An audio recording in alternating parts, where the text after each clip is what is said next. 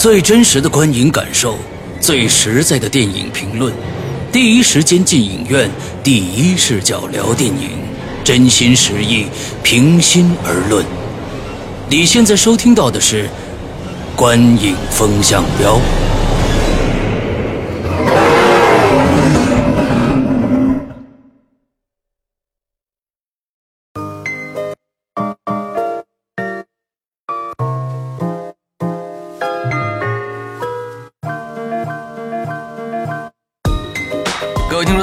欢迎收听《观影风向标》，我是石阳。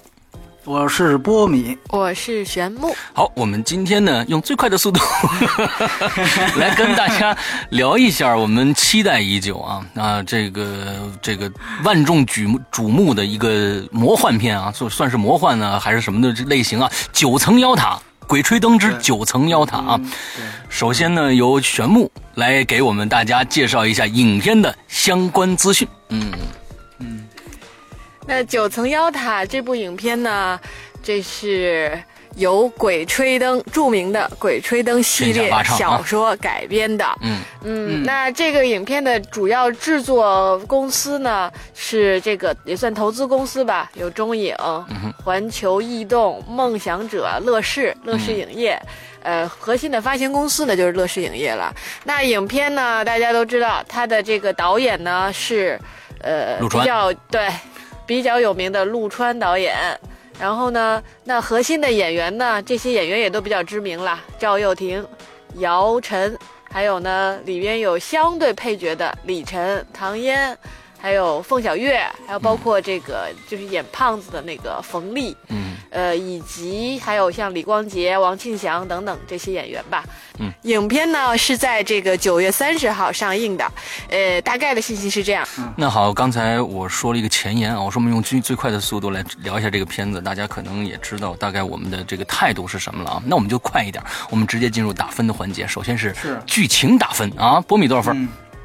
我五分，哇，好高啊！我四分，我也五分。OK，好，我们先由玄木来说一下。嗯嗯，这个影片，因为我自己呢不是《鬼吹灯》这部小说的这个粉儿，我没有看过这个书。嗯，那所以呢，本身是完全带着一个猎奇的心态，就是说想了解，本来啊想了解，说是哎。这个影这个书改编成电影会是什么样子？会不会让我对书感兴趣，反过去看书？经常啊，经常会是有这种情况的。一般改编的这种情况会互相引导嘛。OK，那反正结果就是呢。看完了这个电影之后，我也没有看书的任何兴趣，嗯，大概就这样。那这个影片本身，我就觉得说，这么总结性的来说吧，剧情，因为我没看过书，但是也听说啊，这本这个电影跟书也没什么太大关系，嗯，啊，这是就是看过书的人跟跟我的一个比较直观的反馈。那如果在这种情况下，那影片如果独立于小说存在的话，那我。我的感觉，从剧情上来讲，整体给我的印象是一个字儿，比较扯。啊，比较扯。对，一个字儿，比较扯。嗯嗯嗯。对，就也没有什么太大的新意。本来可能只能说他希望是在视效上做一些突破吧，但是毕竟，就算视效上你做了任何大的突破，哪。其实这突破都不能算大的突破，哪怕是有突破，但故事你如果有太多的漏洞的话，你是还是完全没有办办法弥补的，也真的没有办法吸引我对这个影片和对这个系列的小说。嗯，就这样。OK，好，那我接着说说我的。虽然我的分最低啊，嗯，之后呢，呃，第一个，呃，因为做《鬼影人间》的关系，所以呢，我对《鬼吹灯》的这个系列一点都不感兴趣。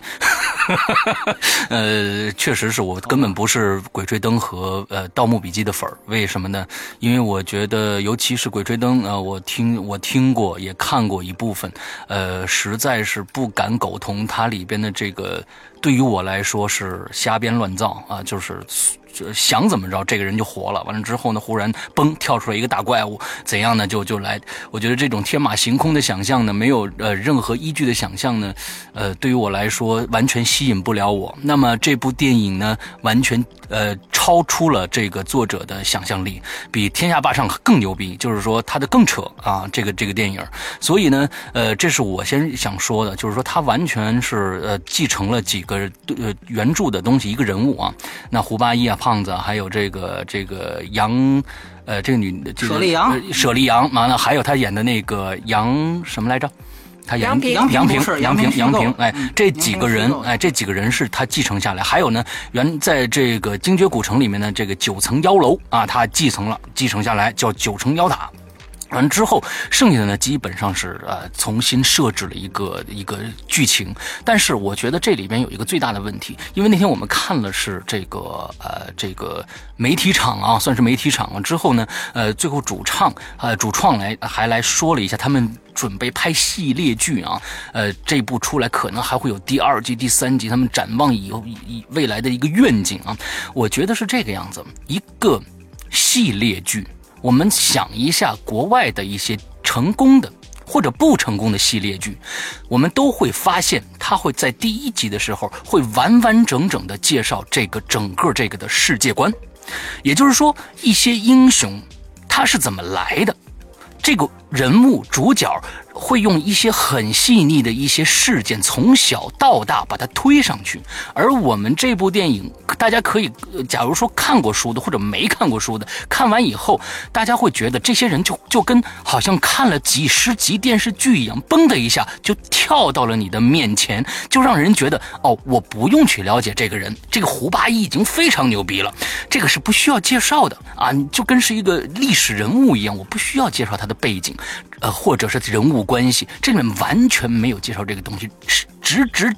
直接的就插入了，插入到这个整个的这个剧情当中。那我最开始的时候呢，我觉得哦，好吧，那我认可了，那这样子拍下去吧。但是往后面，越来越多的一些搞笑的剧情，本来呢他想搞得很酷啊，但是呢越来越搞笑，到最后呢，居然是呃最邪恶的呃这个舍利啊，呃舍利杨把自己把把这个胡八一自己派回了人间，把自己干掉了。这种剧情，这种脑残剧情，我不知道编剧是怎么编出来的，呃，完全没办法满足。我觉得一个只要有十岁的孩子的一个智商，我这这个真的是太太狗血了，你知道吗？这这个剧情完全没有智商可言，到最后，所以啊、这只是剧情里边的。待会儿我们再到表演来再吐槽表演。好，我说完了。嗯嗯，那个，呃，怎么说呢？就是要不是让你掐个表啊，你看我能不能三分钟之内把它说完？好，好，开始就。是哎，然后那个就是鬼鬼吹灯，首先刚才顺阳说了，我们要这个呃提一下这个版权的问题，确实是因为鬼鬼吹灯一共是八本书嘛，对吧？现在是不算同人什么的，是八本书。它八本书呢是是是按半卖的，就是他他他一个媳妇儿娶了两家儿，前四部呢卖给了中影，嗯，后四部呢卖给了这个万达，嗯啊。所以呢，这个咱们看到的这个九层妖塔其实是中影出的，它这个第一部，第一部九层妖塔是根据呃鬼吹灯的精绝古城改编的啊，名义上是这样的。所以呢，它这个呃这个这个就造成了这鬼吹灯它分属两家，那么寻龙诀呃对呃万达最后联合光线还有华谊，其实是功夫影业。就是呃陈国富自己的那个那 那个影业，他们来设置的。嗯，那么《寻龙诀》会在年底的贺岁档上映，到时候我们估计又又要会聊，所以它基本上是分分两个这个这个成这个分两个部分来卖。嗯，哎，然后呢这一部分。遇到他们说遇到最大的问题是关于审查，这个我们也确实知道，就是说因为审查的原因呢，这个鬼是不能提的，所以你看他那个宣传语叫什么“没有鬼谁来吹灯”，对吧？他这宣传语是这么说的，因为这个我们都知道，呃，审查有这儿，而且呢，昨天就像刚才呃石阳提到的，这个陆川他自己也说，呃，不仅这个片名是不能提的，而且这个片子里确实不能有鬼，嗯对吧？可以有妖，可以有外星人，可以有这怪兽，但是就是不能有鬼。这个逻辑其实想想想也挺扯的。嗯，但是呢，就是但是这个规定确实不是片方导致的。哎，然后呢，还有一个就是不能有盗墓。对吧？因为我们知道原著里边胡八一他们这本来就是要盗墓去的，对吧？现在这也不能有了，所以就得重新来编。所以呢，呃，很多人也问说这个到底跟小说有什么不同，或者有什么区别？基本上呢，我没有看过小说，但是我我很好的几个朋友都看过小说，他们看了这电影之后就说，基本上就是完全俩俩东西啊，说百分之九十到百分之九十五都不一样啊。所以说，呃，这个原著粉就可以可以这个洗洗睡了，因为他们说。为什么也有很多人更期待《寻龙诀》？是为什么？因为《寻龙诀》的编剧就是天下霸唱，嗯，但是这个呢是完全重启的一事儿，对对吧？但是呢，就是也有人说，就这个片子，呃，现在我们看你大家也听到这个分数比较糟糕，呃，就是反映出来比较糟糕，是不是有审查的原因？我觉得有，但不能全算审查。据说之前的。哎，还还有三十秒是吧？据说之前是有这样一回事儿，就是说，越狱导演那那个我查了一下，还是分级导演，不是他的主要摄制，叫葛埃坦尼斯。他曾经实际上是这个前四本的最初的导演，当时中影给他了三个亿来拍这个前四本。呃的第一部还是第二前两部，但是呢，拍到拍着拍着中间这个中影觉得不对，我不知道，好像据说是因为就是外国人不太懂这个审查边界，就把鬼什么的全都拍进去了，所以呢导致这个项目停摆了，但钱已经花出去了，所以把前面这个越狱导演就给炒掉了，然后让然后让这个陆川来来等于是来当了一个这个叫补锅匠，哎，所以呢就就就让他又让他重新拍，但是钱前面花出去的，所以没有三个亿，所以就花了一个亿。昨天陆川也说了，所以你看到前面那。些冰雪的特效非常烂，但是他把这个就是就仅有的那么钱放在了怪物呃对，放到了用放在了怪物上，对，所以呢，这个这个其实按说特效的东西是不是也应该加到表演的分上去？哎，对，也应该放到表演上。嗯，反正我们待会儿待会儿待会儿特像说吧。对，嗯，就这样。好，好，我们是今天非常的快。嗯，之后呢，我们 接着接着是，其实没有我个人的观点，对吧？说了一堆信息，没事，来吧，来吧，来吧。呃呃，接着是这个表演啊，表演博米多少分？每次先问我，然后都让我最后说。那我那我我那我先我那好，那玄牧先说。这次玄牧先说。忘了，你知道我？四点五分。啊，玄玄牧四点五分，我也四点五。波米四点五啊，四点五，三个四点五。那玄牧先说，你看这这个顺序对了。呃，我觉得呢，就是说。剧情不咋地，演的呢也更加不咋地。呃，怎么说呢？你说这这这个影片的这些主演吧，真的是挺有名的。但是呢，从演技上，我觉得平时啊，其他的影片来说，我认为赵又廷还算是个好演员。他确实在。别的影片里边吧，还演过还可以的表现，但是这这里面呢，就真的挺一般的。而最值得吐槽的呢，就是这个大姚，对大姚这个姚晨同学，嗯，他呢这里面饰演的是一个所谓的是一个人两个角色这样子的概念，他有这种所谓所谓的这种。变身或者分裂吧，怎么怎么我们用这个词儿来形容它？然后它需要演出这两个角色之间的巨大的差异。嗯，那这个差异呢，他是真在演呢。嗯，是演的太用力了。就第他演的这个舍利阳舍利阳这个角色，我记得当时看的时候，真的是在影院里边笑场好几次，大家是真笑啊。嗯，就完全是因为他是因为他的表演。演太过用力，然后演的呢让你完全出戏，导致的这这种这种跳场跳就是完全跳脱出了这个电影。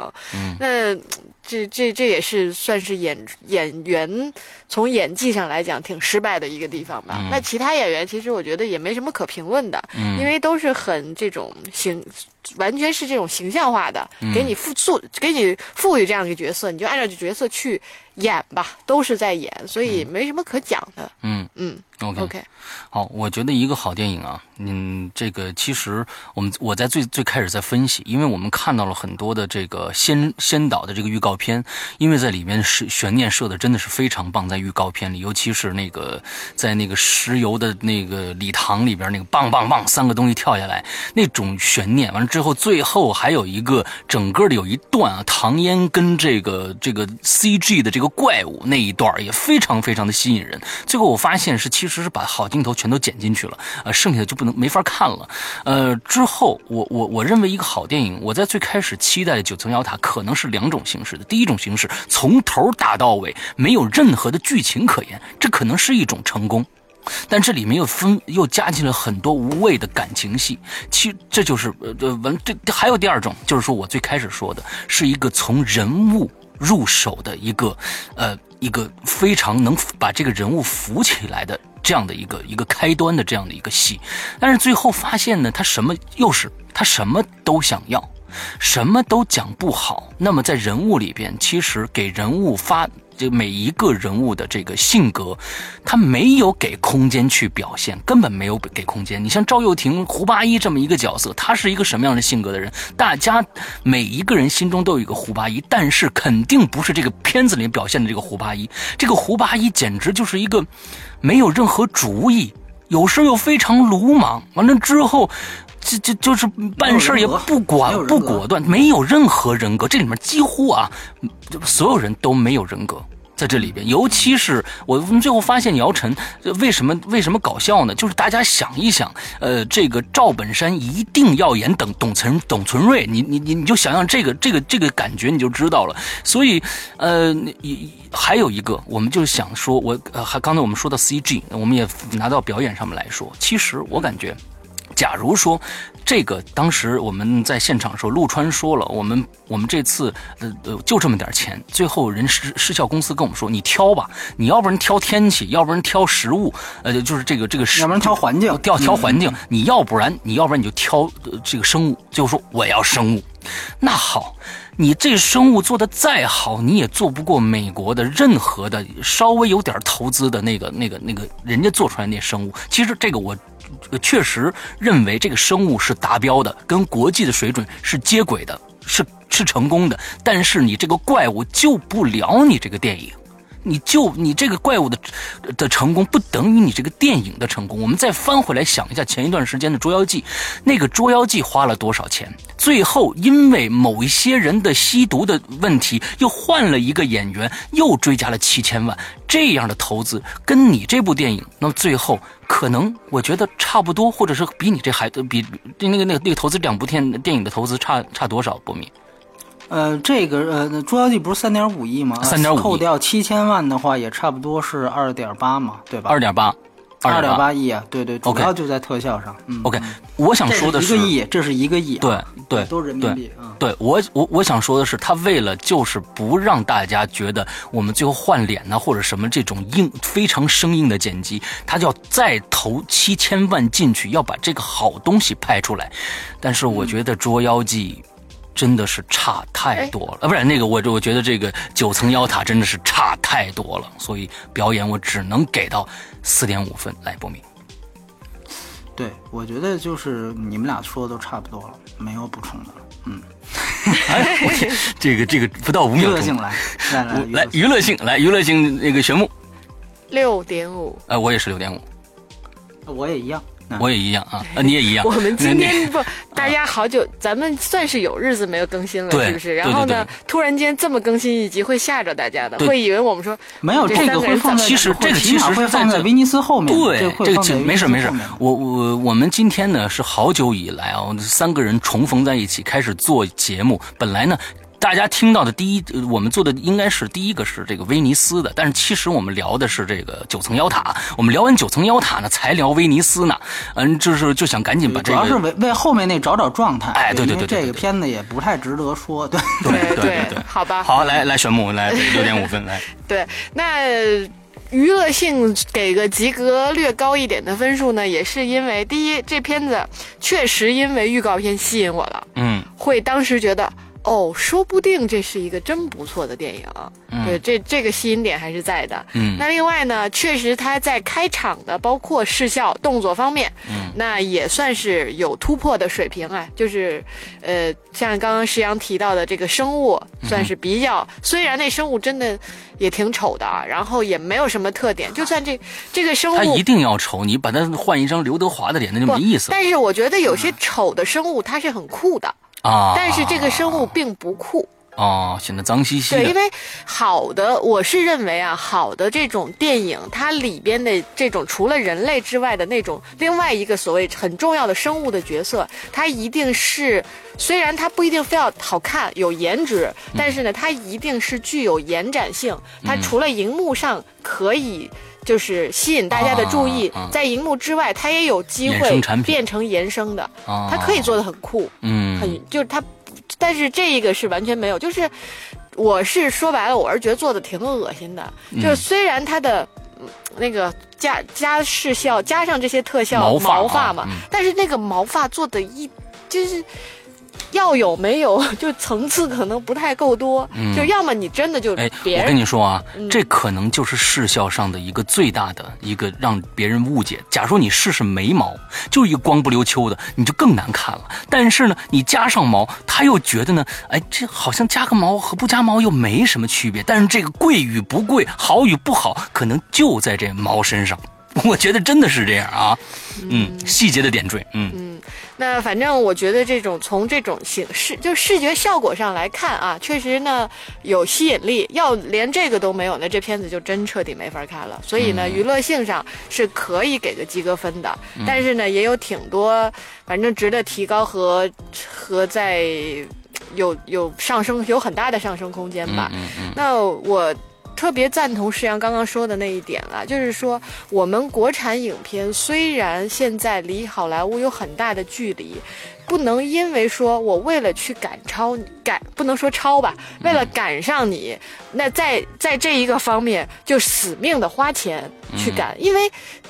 就是你是为了挣钱做电影，还是为了做电影而做电影？其实是你做出来的东西是有区别的，因为你的初衷不同的时候，你做出来的东西是一定不一样的。嗯，那国产影片你可以扬长避短，可以就是说取长补短，但是千万别就是。自己直接爆短，那这实在是有点儿说不过去。所以我觉得，就是我们作品是有的，国就是有这种比较源自本国的那些 IP 小说，这些东西是值得或者有机会做得很好的，不要为了做而做。嗯嗯，这是我对这个事情的看法。OK，我接着玄木的说啊，就是我觉得。其实现在我们国内的呃，这个在 CG 上，在大场面上有两种说法。第一个，我就是为了赶超你美国，完了之后剧情不要了，这是一种；第二种呢，就是哎呀，美国那是美国做的，我们 我们做不到那样，这样就行了。这是两种心态，我觉得这是并存在我们现在中国电影的两种心态。其实，呃，就像刚才玄木说的，我觉得是主要是把电影做好就行了。但是这里边，我觉得路作为陆川导演啊，也可能是有一些难言之隐啊，不能一席了之。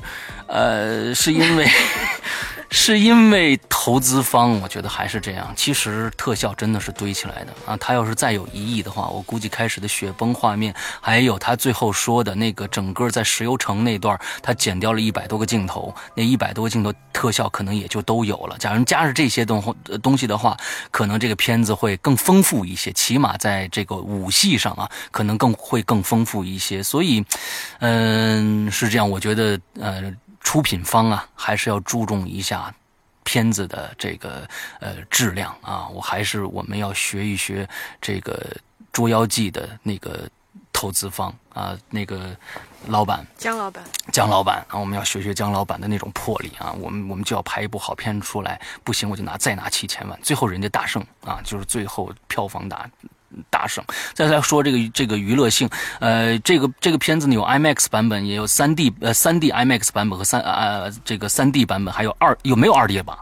波米忘了，不不太清楚啊。反正呢，我们当时看的这三 D 呢是就是非常的非常烂呃非常的烂啊，可有这个可有可无。假如真能找着二 D 版本，就看个二 D 版本就行了。剩下的，我觉得所有的剩下的这个呃娱乐性，全部来自于它的先导的预告片。那几个预告片是真棒啊！所以那天我发了一个一个微博，看完了以后观后感，呃，确定这是一部比这个。原著小说还扯的一个剧情的电影。第二个，确定，呃，这个我们我们这个确定这个表演里边，姚晨呢是是实在是太雷人了。之后最后呢，最最雷人的是这个 Shirley 啊，比姚晨还要雷人十倍。所以呃，希望大家呃。就是就算了，别看了 自自行斟酌吧啊。。对对对，好，我我都说完了。嗯嗯，这个关于这个呃娱乐性，我给六点五，是因为呃从我这儿来讲，它其实有一些比较有趣的地方，就是可能能够让我琢磨一下。因为 那个也有人说啊，就是说这个片子因为完全基本上陆川他的团队重新打造的，它跟可能《鬼吹灯》没什么关系，但是呢，说它跟另外一个系列挺有关系，就是《三体》。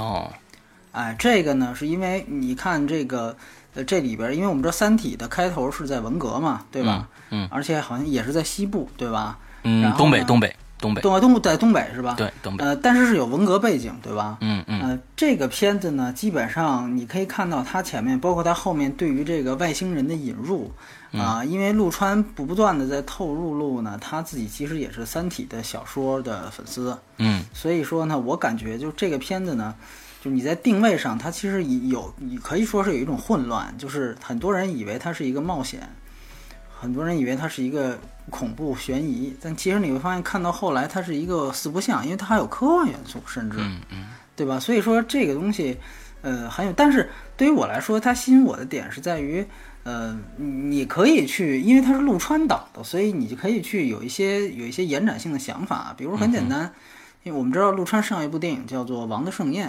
嗯，对很，多人呢就是把《王的盛宴》呢读解为一个好像是用了春春秋笔法的那样一个片子。嗯嗯。啊，对于我来说呢，这个片子呢，如果你要照这个想呢，其实也是有很多很有意思的地方。嗯。就是就就就是，比如说《九层妖塔》的开头，它是这个这个这个一堆唱快板的，对，然后在那儿这个这个这个给给这个胡八一鼓劲儿，对吧？嗯一个快板倒下去，另外一个快板打上来。其实这个电影你会发现，它的年代，它的年代不断出现年代，这个是这个的频率特别强。开始说是一九七九年，后来是一九八二年，然后到还是一总总之是在七十年代末八十八十年代初。嗯，我们知道这个时期中国其实是改革开放嘛，对吧？从从七八年，这个片子是从七九年开始的，所以非常有意思。就是说，它其实可呃在我这儿啊，在我这儿，它可以被想成一个，就是你可以感觉到从开始的一一开始，它营造的这个社会环境是什么？是中国的这个这个以前在前三十年靠精神胜利法这些东西在一直在维存续下去的这套东西已经不管用了，随着改革开放到来已经不管用了。大家已经开始有了另外一套思路了，就是说我们不再，而且尤其我觉得，呃，这个跟社会观特别有关系，特别大。就是说，从七八年以后，其实我们原来的那一套特别注重的这种上层建筑的东西，比如说共产主义，比如说唯物、唯物主义这种东西，其实不是在被挂在口头上了，这是最起码的。可能上层没有否认，但实际上对于对于平民来说，我们已经不再去特别去强调这种东西了。你如果看一些八十年代的文献的话，你会发现，确确实实在八十年代中国有一批的这个，就是它里面提提到了这个四呃七四九所，大家记得吧？嗯嗯嗯这个七四九所，呃，有人说它是不是真正存在？这个现在也有人说这是炒作，好像因为因为有有人说它其实不不存在，但其实确确实实我们可以肯定的是，无论是中科院还是还是整个中国政府在八十年代确实是搞过这种人体异能研究。嗯这个是确实搞过的，然后我们在八十年代也确实在民间兴盛过一些什么特异功能热啊，这种这种气功热，对吧？对，就延续到实际上九十年代末了。延续到九十年代末，包括现在的王林，就前前一阵儿火的王林，都是那个时代的产物的一个残余。对我们可以讲，就是说九层妖塔打开的一个世界，它为我们还原的一个世界是什么样子呢？就是在当这个文革结束，就是唯精神文明、上层建筑这些唯物主义的东西不再被永每天的说八遍的这样的提及之后。中国实际上，因为我们这这几十年来没有宗教信仰，是不不鼓倡但不鼓励大家提倡宗教的。但是由于前三十年的这些东西我们又不再提了，所以造成一个精神文明的一个一个空一个空虚。所以这个时候，所有的东西就都会就都会就是就是就突然一下子就就冒出来，就是就会有很多，比如说很多神秘事件被大家各种的解读，比如说有的解读成外星人，有的解读成这个这个灵异，有的解读成鬼怪，还有的就解读成这种什么特异功能。所以某种意义上来讲，这个电影它的类型的混乱，某种意义上来讲，我。如果你要是觉得它有意为之，它倒是可能再展现一个七十年代末到八十年代初本身的那种社会面貌。我就记得非常清楚，就是这个这个这个，呃，这个石油小镇，刚才施阳提到的这个事儿，呃呃，胡桃夹子，然后一表演，然后就是三只怪兽跳跳下来，在红幕布背后，对吧？那一场之前他还讲了，还故意来了一段石油石油赞歌，对吧？然后呢，还有一堆浓妆艳抹的呃小孩儿，哎，这就是那种原来典型的那种团体操式的，就跟现在朝鲜的那种那种表演方法。然后当这个怪物出现之后呢，那个报幕员也是非常劲儿劲儿的那种，哎，央视腔的那种报幕员说了一句：“让孩子先走。”因为我们知道。在九十年代初呢，在新疆克拉玛依是有一场大火，对吧？然后其中呢有一个最著名的一句话，就是让领导先走。嗯，那个的影射其实是我觉得是比较明显的，是比较明显的。它其实如果你串起来的话，你会发现为什么他要讲石油小镇？为什么他要讲石油？其实石油其实是一个特别符号的一个东西。这个符号性的东西，就是说，当有一天我们的这个这个这个这个上层建筑已经不再提及精神文明的时候，其实很多的这种，你可以把它，你可以把那种怪兽想成是一种，比如说资本主义怪兽。他就会占领这样的地方，所以我觉得，呃，从这种角度，对于我个人来讲，呃，我中间大概有二十分钟睡过去了，然后醒过来之后呢，我就开始琢磨这事儿，然后一直就看到结尾。哎，我觉得这个是让我能够看下去、看完的一个唯一的一个一个一个能够让我提神的东西。呃，我很清楚这个可能有我个人的过度解读在。但是呢，这个其实就像，比如说很多人喜欢在这电影里边找这个浮点一样，哎，看哪俩男的说一句话，他们就特兴奋一样。我呢，没有没有这个 gay 方面的这种敏敏锐的嗅觉，但是我会我会去琢磨这样的事儿，这是我的一个个人趣味。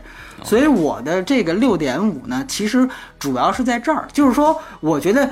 我觉得，尤其是他对于精神胜利法垮塌以及唯物主义垮塌这种描绘，我觉得还是有的。因为，呃，你可以从陆川之前的作品就带过来，因为他毕竟没有小，他已经完全跳脱了小说的束缚嘛，他就完全重就重重新编了一个世界观。所以，我觉得还是那句话，作为商业片来说，这个片子确实是可以算是一个。呃，糟烂的一个电影了，我觉得真的可以用这两个字来形容。对，但是呢，对于我个人来讲，不失有这样的兴趣，最后就有一搭无一搭的分享出来吧。对，好吧，嗯嗯嗯，好，我们最后这部电影的综合评分是五点二分，是我们几个月来最低的评分的一部。呃，不知道接下来的港囧还有其他的几部电影是否会给我们一些更加呃更加让人我们跌大跌眼镜的分数啊？那港囧我们还没看，波米看了啊。完了之后呢，我们争取，因为最近的电影实在是太多了，所以呢，有可能会晚那么一两天。才能跟大家见面，这个影评可能十一十一当中对都有可能，对对对对。最近影片还是比较多的。现在除了这个九层妖塔，九月三十九月二十五号是港囧上映，然后九月三十号呃还有两部，一个是这个夏洛特烦恼，对，一个是解救吴先生，对，还有九层妖塔这三部。完了之后呢，还有呃一部呃十月六号是 Inside Out，Inside Out 是头脑大头脑大作战，嗯。头脑大作战，所以对头头脑特工队完了之后呢，这这就是基本上十一前的几部片子了。这部几部片子呢，我们相信我们都会做啊，请大家呃这个等一下我们任性的这个更新时间啊。所以今天的这期节目呢，我们很快就结束了，我也我也就分开非常的开心，因为后面还有一期，现在已经不早了，马上十二点了，所以我们争取再过再过一个小时啊，嗯，一个小时，我估计一个半小时甚至两个小时以后，大家能在今天晚上。今天晚上是这个九月二十五号的凌晨两点之前，大家能听到这一期威尼斯的波米专访。好，我们这一期节目到这儿结束，祝大家这周快乐开心，拜拜。拜拜。